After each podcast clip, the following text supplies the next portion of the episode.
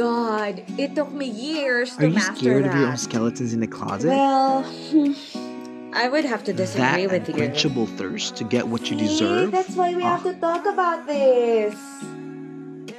The Bold Stars. Hello, hello, hello! Welcome to this side of the universe once again, where thoughts are bold and we all shine like stars.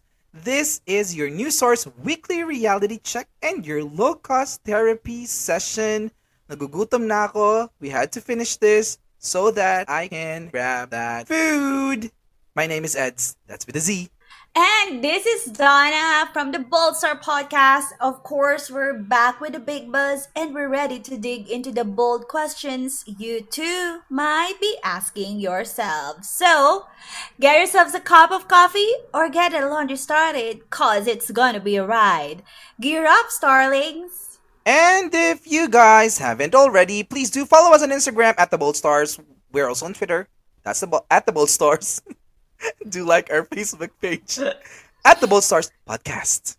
And of course, you could listen to us on the following radio platforms. We got Anchor FM, Spotify, Apple Podcast, Google Podcast, Amazon Music, and many more. Now check this And I was like, no, no, no, no, no, that's not for you, that's for her. Whatever. This should not have happened. Nagulat ako, ibang itsura sa picture. I have nothing but gratefulness. Would you like to start this week all over again?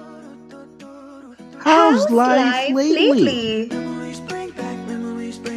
Hey, hey, hey! How's life lately? Episode 6. How are you, mosquito killers? They're active, they're functional. So this week, actually, um, we got a scare from a family member because it's actually a very good reminder to keep on track of our ano blood sugar kasi nga one family member on my father's side is a candidate for um, leg amputation because of the complications of diabetes. So, Wow. yun na, malala.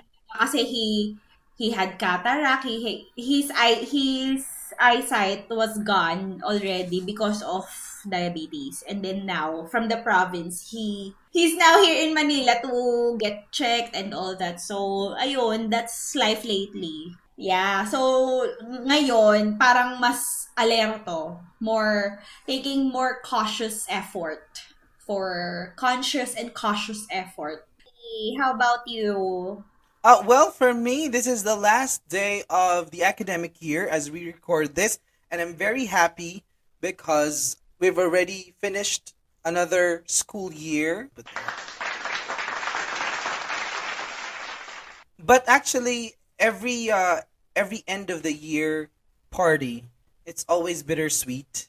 You don't get to see them again very often. Do you, do you have like an advisory class like one focus on one class? Oh my god, that's I, so and it's really sad and happy at the same time because you know they're going to another level and i'm a bit sad that i feel like we didn't really have enough time to get to know each other because we're also focused with academics uh, that Mhm. stuff but relationship is there but i wish that we could have spent more time together Oh, But you will see them again, di ba? Like, on the next school year. But syempre, different level nga. i do i always tell them that they're always welcome to come and visit Aww. you know, my door is always open for them, even for the parents. If you know, if they need anyone to help them with anything about school, we'll see if we could, you know, arrange some things for them.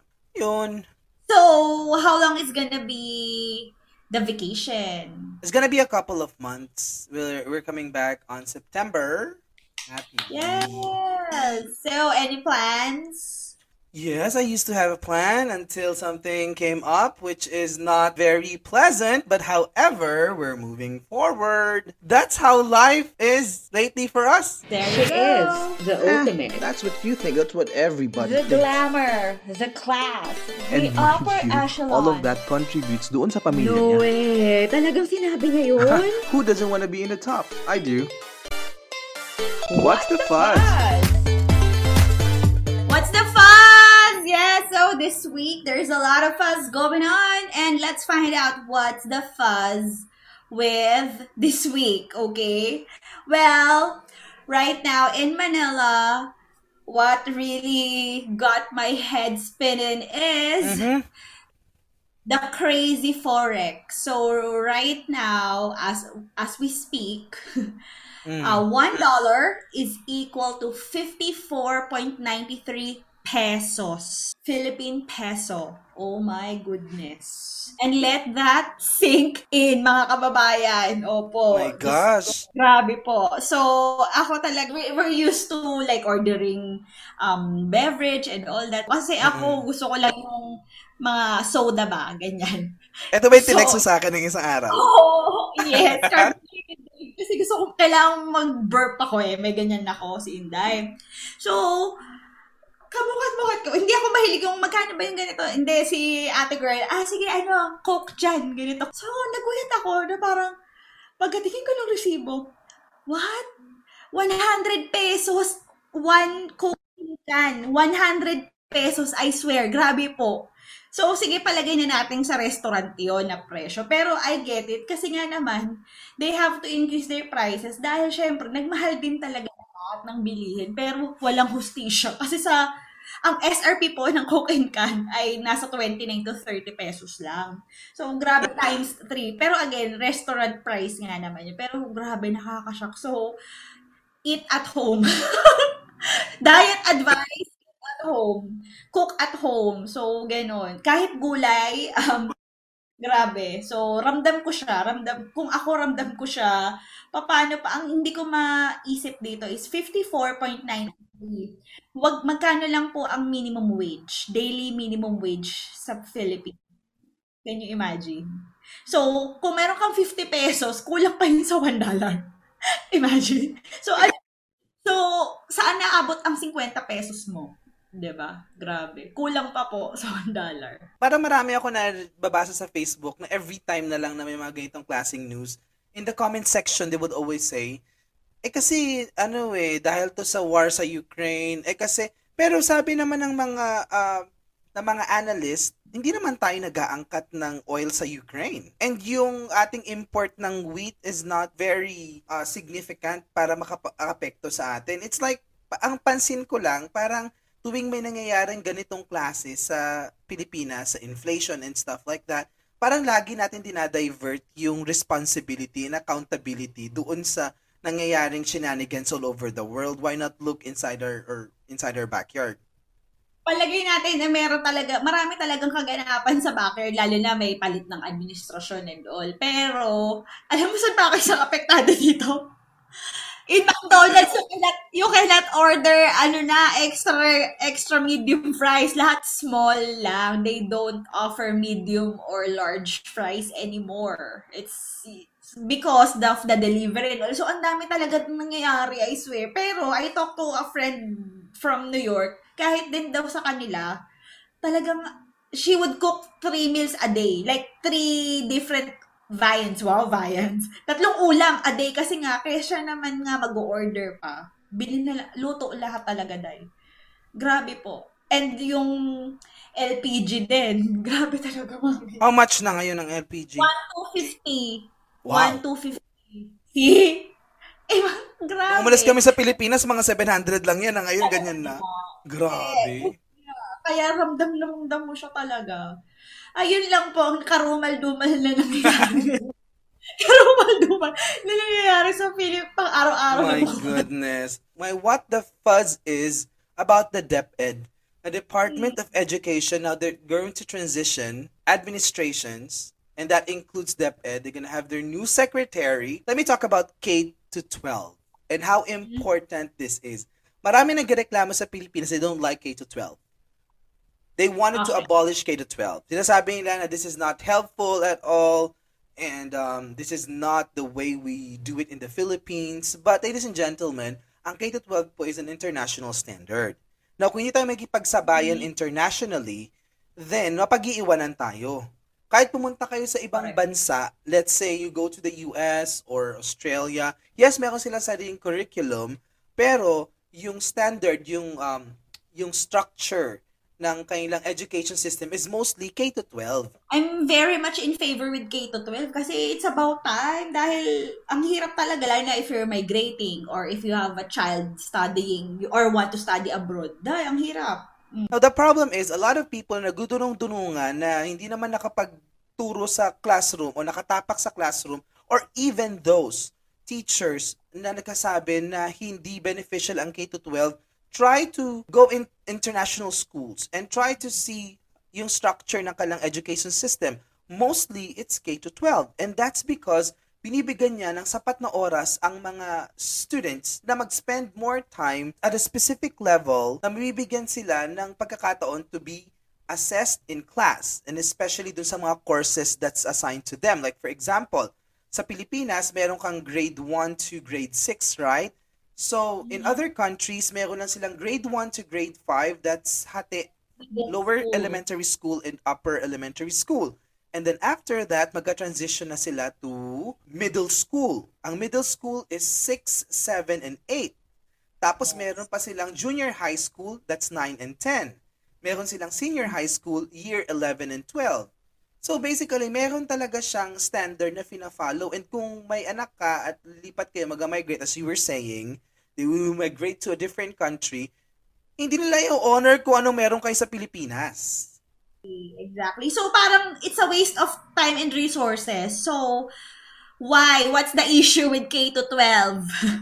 Now, for them, ang issue ng K to 12 is, ang problema kasi, a lot of, um, na mga humahawak ngayon sa mga department ng education sa Pilipinas, you're all outdated.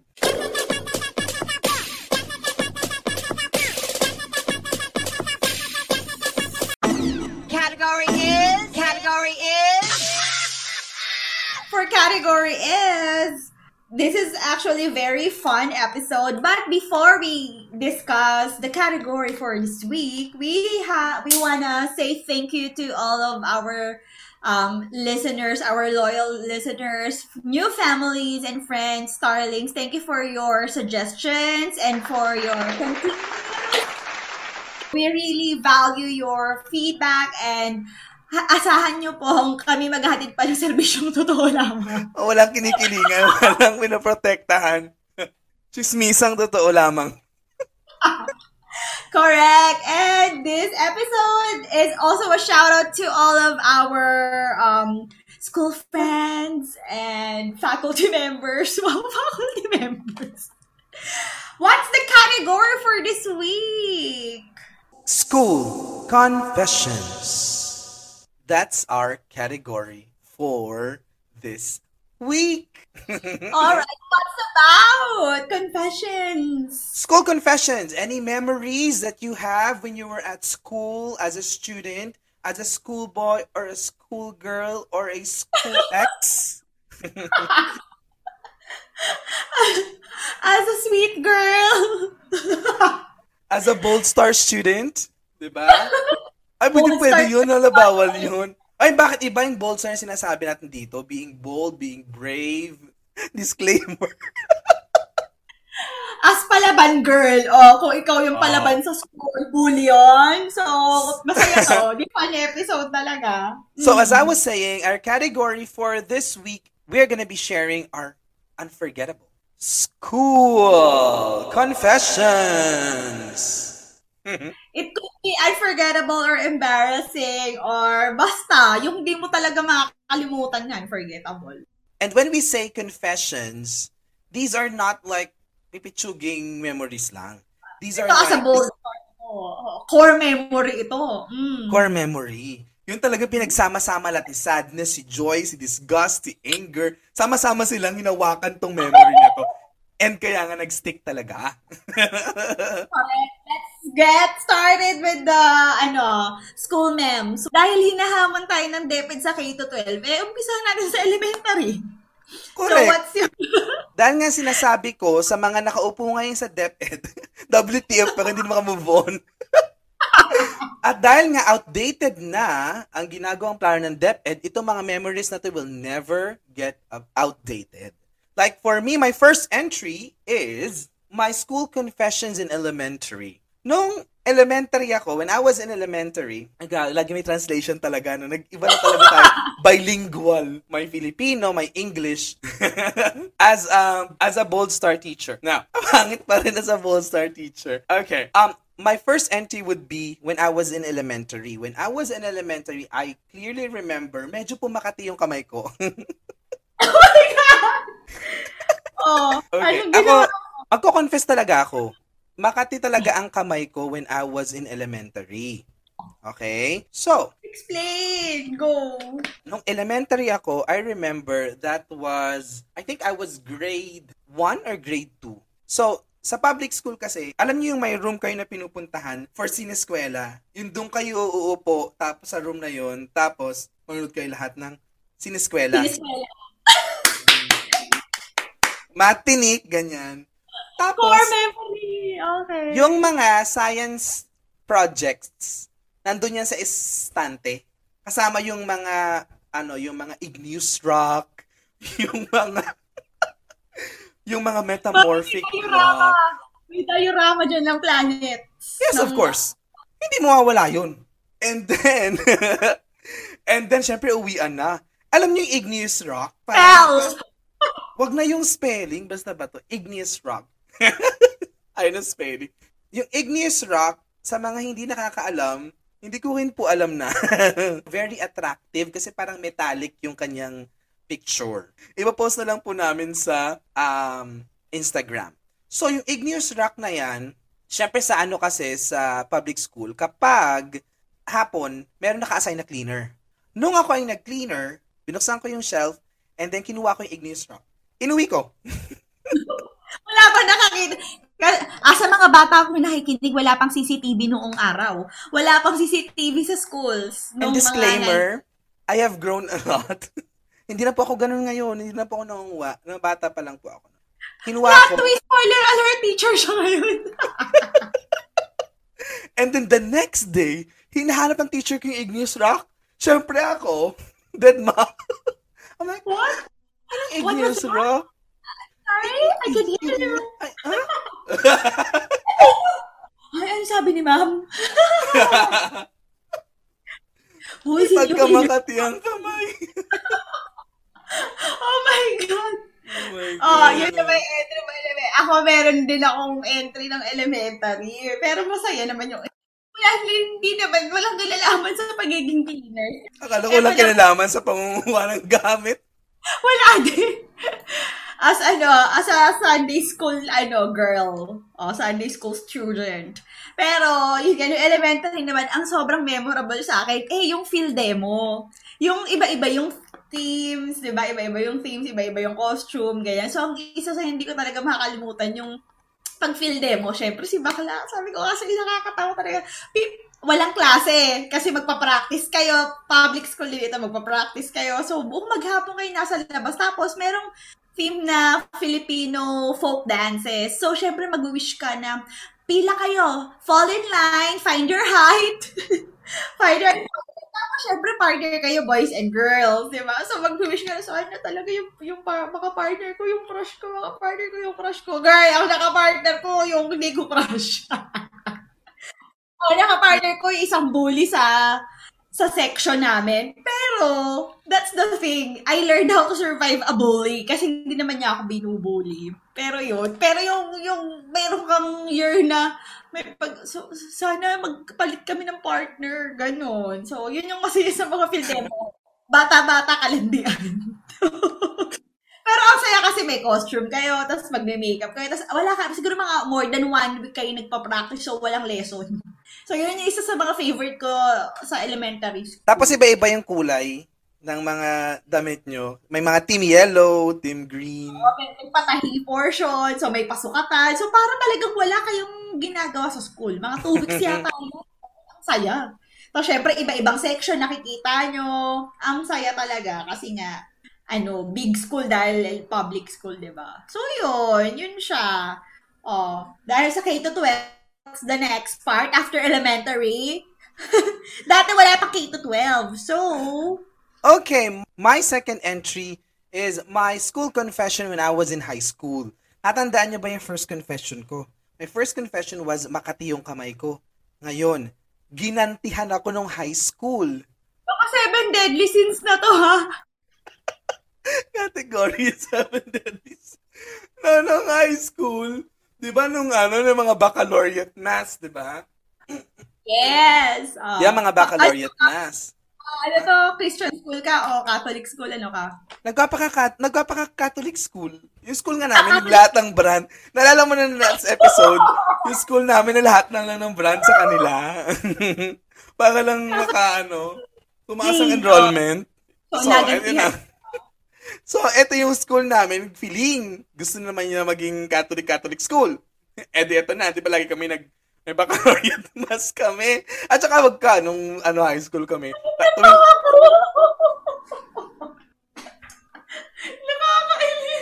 nung 12 o'clock, makinig ka, pag 12 o'clock, tum- tumatayo talaga kami at hawak-hawak kami ng kamay. Mm tapos parang kapag pangit ka, ganun. gusto makipaghawak sa'yo ng kamay. Mami, yan, angels mo to. 12 o'clock eh. O, 12 o'clock, mananalangin yan ha, pero may mga kaklase ka talaga nung high school na masama ugali. Yung ayaw hawakan yung mga tsaka.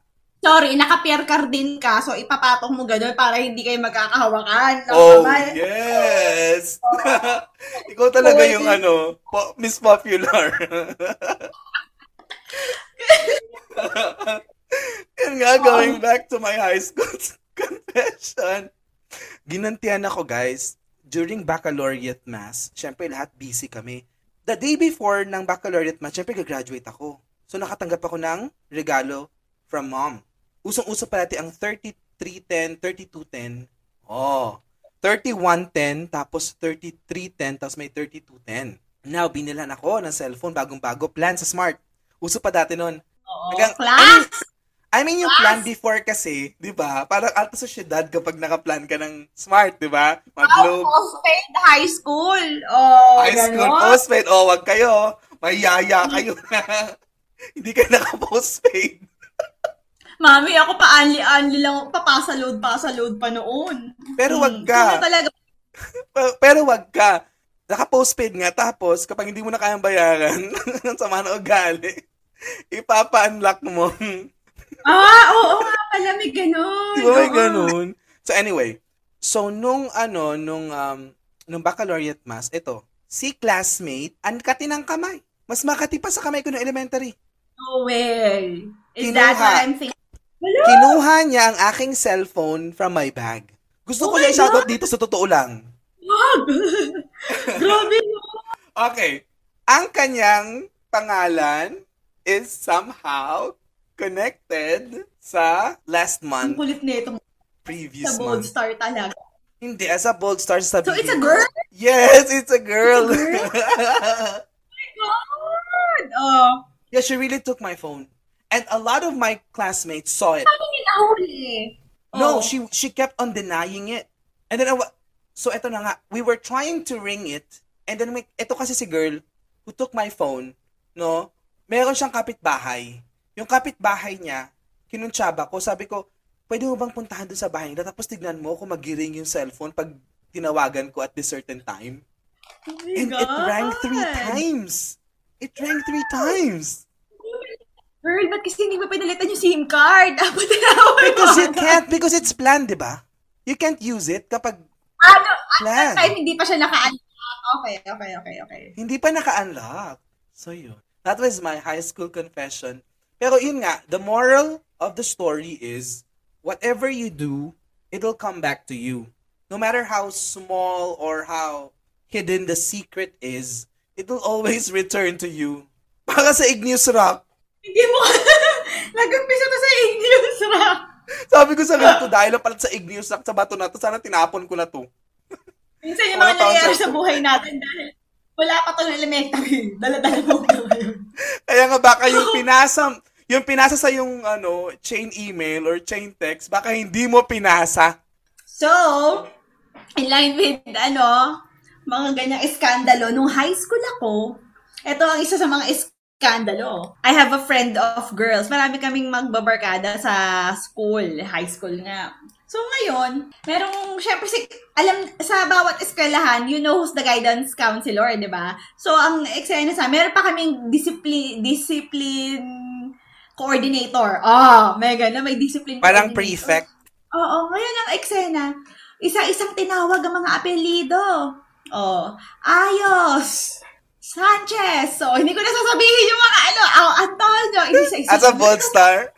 Oo, wag na yung baka magalit sila sa akin. Pero ito naman yung funny story talaga at matatanda naman na kami. So, parang, shit, ano nangyari? Bakit gano'n? Wala kaming kaalam-alam. So, nung nandun na kami sa guidance office, yun na, napagtantunan namin na ang na ang issue pala ay ang mga inday, dahil ano pa to ah, Catholic school kami eh. Ang mga inday, nag-inuman doon sa bahay nung kaklase. Yung lola, yung lola nung friend ko, yun pala ang nag-report sa school na, hoy, mga estudyante niyo, mga naka-uniforme pa. Nag-inom dito, chuchu-chuchu. Ayun guidance counselor. So, kanya-kanya kaming emote. Naku, yung mami ko po, nasa ano po, nasa Japan po yung mami ko. Wala pong pupunta sa akin. Ganito, ganyan. Wag nyo na pong, hindi ako to ah, sa isa ko tong barkada. kanya-kanya kaming drama. Pero ako, pero ako, handa yung loob ko, malakas ako. Meron akong, mer- sa isip ko, ah, yung nanay ni ganito yung papupuntahin ko dito. yung nanay ni isa kong best friend yung papupuntahin ko dito, pagka pinatawag talaga, eh, well, lusot ang mga inday. Naka, hindi naman pinatawag. Pero talagang kabang-kabang kami. Kasi parang, hala, paano pag mapapagalitan tayo, mag-grounded whatever, chuchu ka. Yun. So, ito talagang one for the books yun. Yung Red Horse Emperador pa kayo nung araw. Ganun, mami. Kasi syempre yung high school ka, very curious. Parang sa ngalan ng pagbabarkadahan, di ba? So, ngayon, sama-sama din naman kami nasa sa office. Ayun siya. Galing, di Talaga, ba? no, pag Miss Popular, ah Starlings, iba pag Miss Popular. Mm, Sino yung popular? Ako nakikisama-sama lang ako. ang papahumble pa siya. Ay, nako. Yeah. So, what's your next entry? Alright, for my third entry, eto naman tayo, tapos tayo sa elementary. Tapos na tayo sa high school. Oh, di ba? Kala nyo, wala na, wala na tong nakawan. naman, no? Sana naman, kasi pag college, nagnakaw ka, puyo ka Mm. na, kasi ano oh, ka na, that's di- true. Mm, correct, correct. So, pero inyo ba, na nakatry din ako na mag, oh my God, this is very memorable. Pep Squad! Pinuin mo yun, sa laki ng katawan ko to ngayon. OMG! Oh. I think it's really nice because you know, yung mga nasa cheerleading sa yung mga yung mga nag ah, how do I say this? Yung mga pep squad and cheerleaders na pumupunta para mag-cheer for let's say NCAA. Lahat kapag cheerleader kasi at saka mga pep squad sa college, aside pa sa engineering at saka saan pa nga ba yun? At saka mga architecture. Yan yung mga nakakakuha ng mga spotlight tsaka lagi mo pinag-uusapan sa school, di ba? So if you're part of the cheerleading squad or the pep squad, it's always like parang dagdag points sa'yo yun. Parang Dagdag popularity points sa'yo yun, di ba? Popular. O, Ay, doon na tayo. Eh, kami, pa, kami kasi, first batch kami ng psychology. Freshman. Psychology freshman. Psychology! Oo, Psychology major! psychology. Yes, BS Psychology. That Hmm. time, mga nerdy-nerdy ang mga psychology tsaka political science. 'Di ba? Nerdy-nerdy kapag mga ganon. Tapos, hindi ko nasabi lahat ha, pero may mga ilan-ilan. Usually, mga ganon. Mga laging nasa library, laging nasa... Anyway, hindi ko alam kung sa school nyo, basta sa school namin ganon. Purito taho kaya ako nasa library. Oo nga, 'di ba? And then yun nga kapag ano ka kapag architecture ka or engineering ka or pep squad and or cheerleading ka, lagi kang merong laman ng mga school paper, may mga pictures ka sa school paper. And ang saya-saya ng feeling na magkaroon ka ng uniform.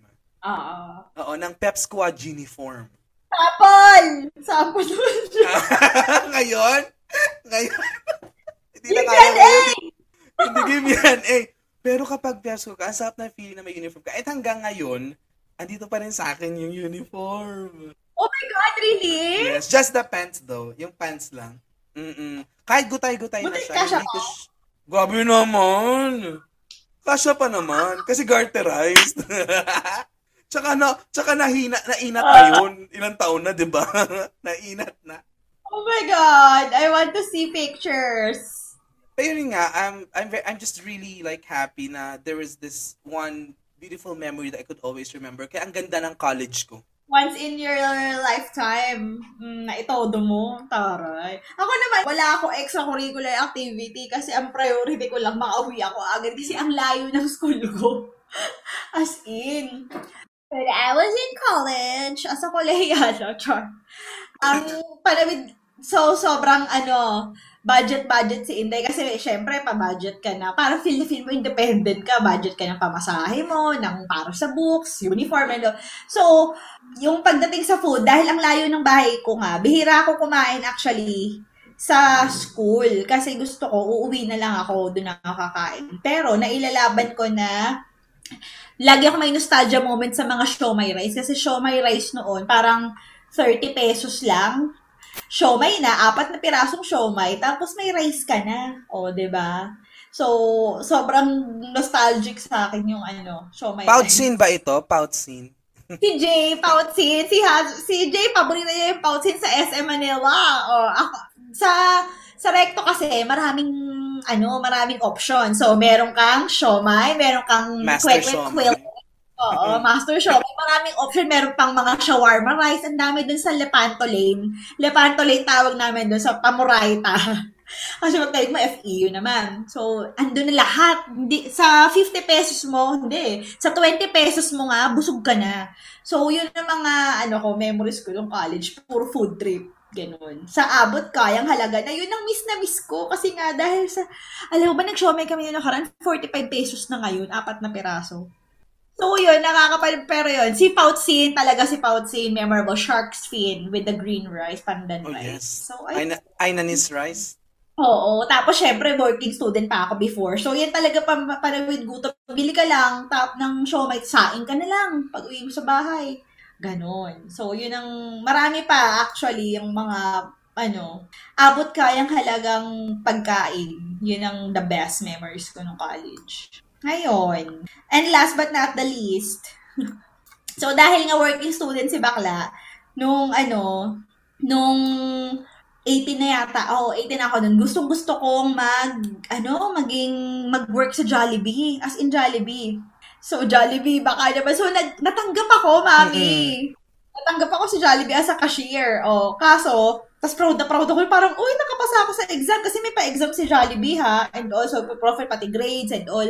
So, kamukat-mukat mo, hindi ako pinayaan kasi nga, naku, kailangan doon, mabilis sa kilos. Hindi ka papasa doon. Makakawawa ka lang doon. Ganyan. So, wala, kinancel. Cancel ang mga pangarap kong maging, maging employee ng Jollibee. Parang status symbol kasi 'di ba kapag Jollibee ka nag nag ano nag nag, nag summer extra ano, job. Para, oo, ganyan. kahit mga 2 months, 3 months lang, ang ganda niya. Magandang experience. Pero yun, naging ESL teacher naman ako noon.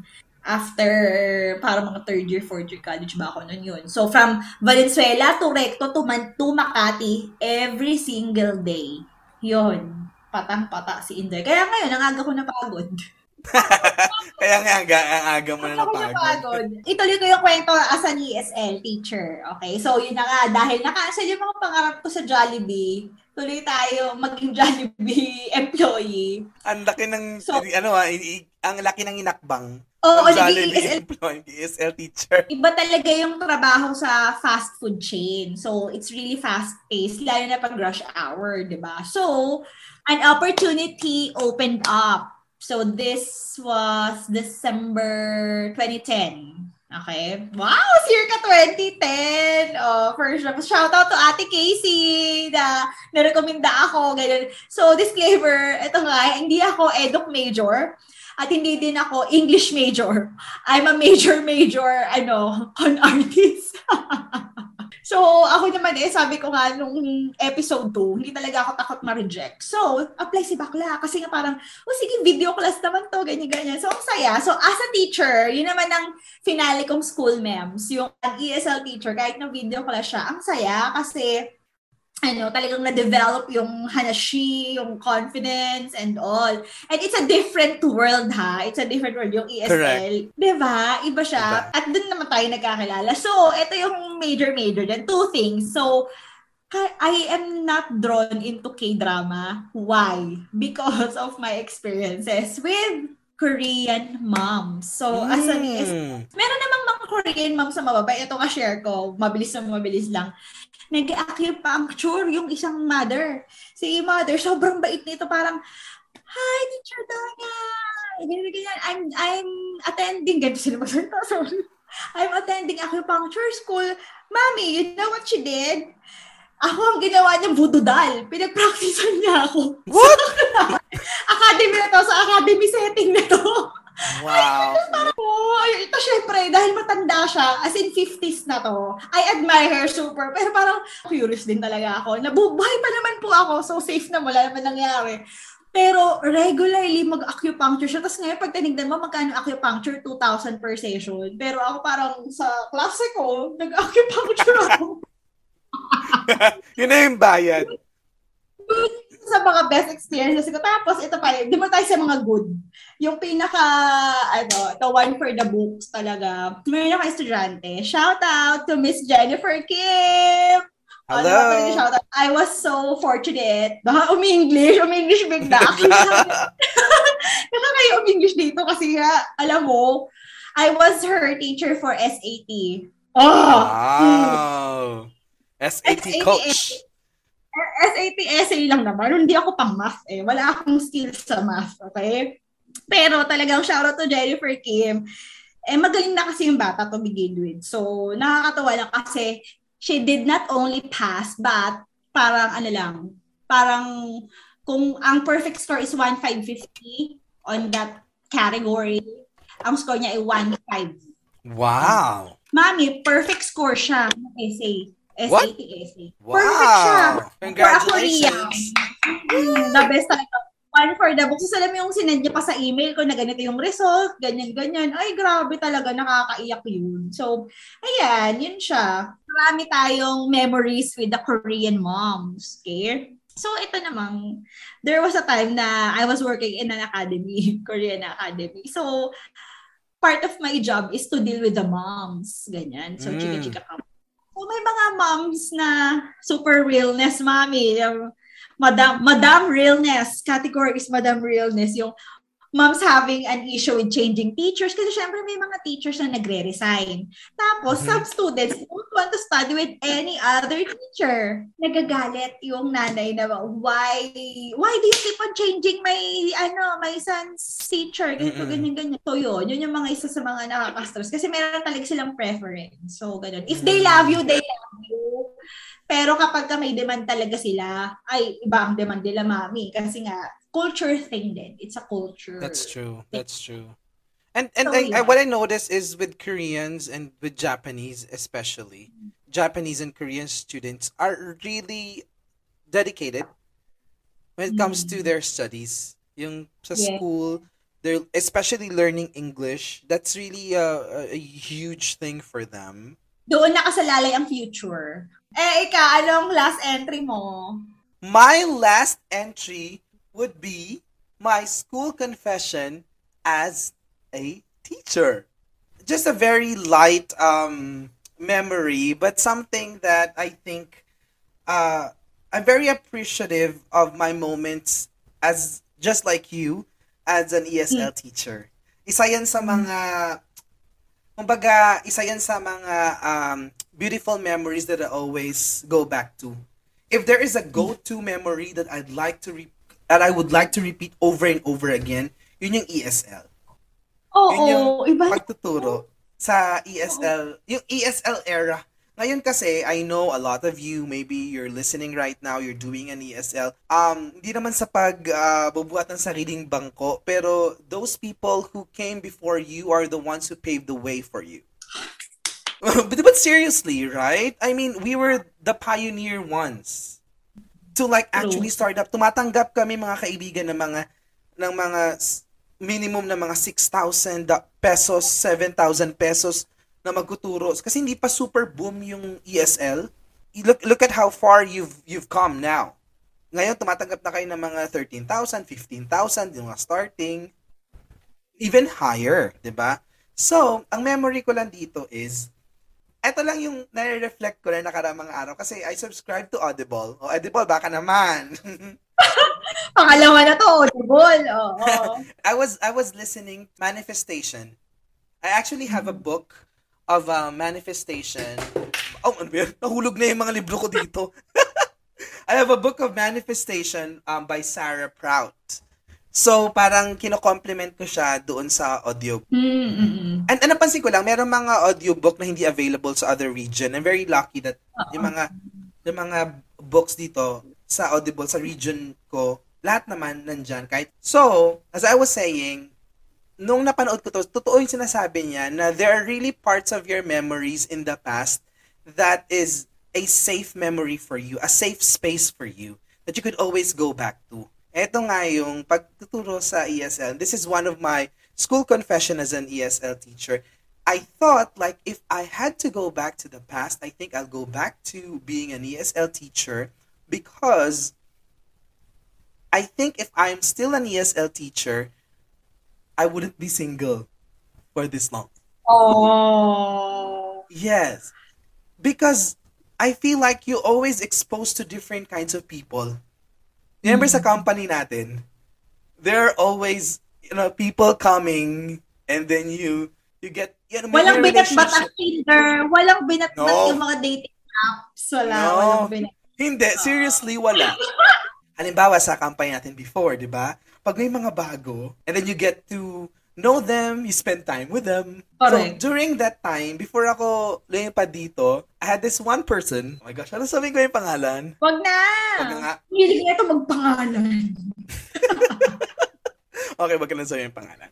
Pero I I it's it's it's a vivid memory uh back in 2012 na before ako bumalik yun sa Cambodia, there was this one ESL teacher who joined the company just recently. I think you know, I think you know this person. Or maybe you don't anymore. Ay, you know this person. Ako! Grabe sa cliffhanger, oh. last night ko dun sa ano, last night ko dun sa ESL uh, school na pinagkatrabuhan natin together. And then pumunta kami ng uh, Bancheto. You know Bancheto? Oo, it's back. It's... Ko, grabe siya. As I was saying, I think that was the that was the last memory that I dated someone like a normal person. Like you could like you walk like in the street. How you saw it in movies. In the it's movies. like a, it's like a snippet, di ba? Ganon. Eh, ikikwento ko sa mami, ako sino. I, I know you will remember this person up here. Anyway, that is my uh, last entry for uh, School Confessions. Congratulations to our new graduates and to the parents. Ba, Correct. graduate na din sila sa pagpapatuition. Or yung iba naman nag up from That's high true. school to college. So, ah, high school to K2. Yun nga, K2 to shout out sa DepEd po, ano. So, ayun, congratulations and good luck to the real world. That's our category is School Confessions.